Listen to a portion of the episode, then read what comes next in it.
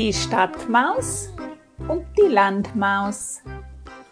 Eine Landmaus hatte ihre Freundin, eine Stadtmaus, zu sich eingeladen und empfing sie in ihrer bescheidenen Wohnung sehr freundlich.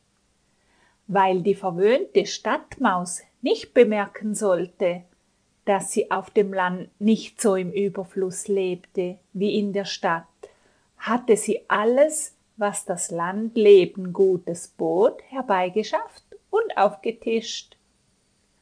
Da waren frische Erbsen, getrocknete Traubenkerne, Hafer und auch ein Stückchen Speck, wovon die Landmaus nur bei ganz besonderen Gelegenheiten aß.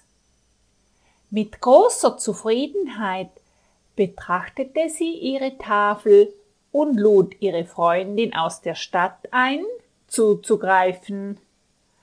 Aber die Stadtmaus, die durch die vielen gewohnten Leckereien sehr verwöhnt war, beroch und benagte die Speisen nur ein wenig. Sie stellte sich der Höflichkeit halber so, als wenn es ihr schmecke.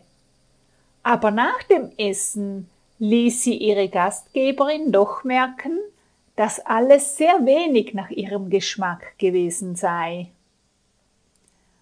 Du bist ganz schön dumm, sprach sie zu ihr, dass du hier so kümmerlich lebst, während du es in der Stadt so gut haben könntest wie ich. Gehe mit mir in die Stadt unter Menschen, dort hast du Vergnügen und Überfluss. Die Landmaus war bald entschlossen und machte sich zum Mitgehen bereit.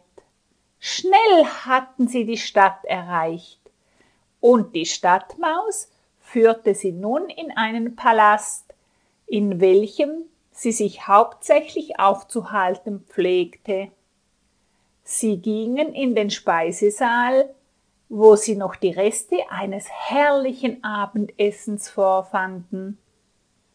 Die Stadtmaus führte ihre Freundin nun zu einem prachtvollen, mit Damast überzogenen Sessel und bat sie, Platz zu nehmen.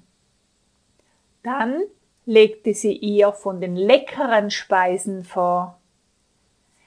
Die Landmaus ließ sich nicht lange bitten, sondern verschlang mit Heißhunger die ihr angebotenen Leckerbissen.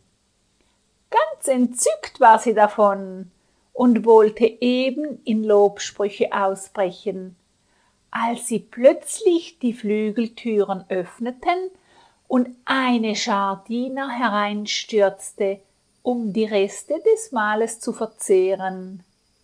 Bestürzt und zitternd flohen beide Freundinnen. Die Landmaus, die sich in dem großen Haus nicht auskannte, rettete sich noch mit Mühe in einer Ecke der Stube. Kaum hatte sich die Dienerschaft entfernt, als sie auch schon wieder hervorkroch und noch vor Schrecken zitternd zu ihrer Freundin sprach. Lebe wohl, einmal und nie wieder. Ich will doch lieber meine ärmliche Nahrung im Frieden genießen. Hier könnte ich zwar die ausgesuchtesten Speisen genießen, doch ich müsste stets um mein Leben fürchten. Genügsamkeit und Zufriedenheit macht glücklicher als Reichtum und Überfluss unter großen Sorgen.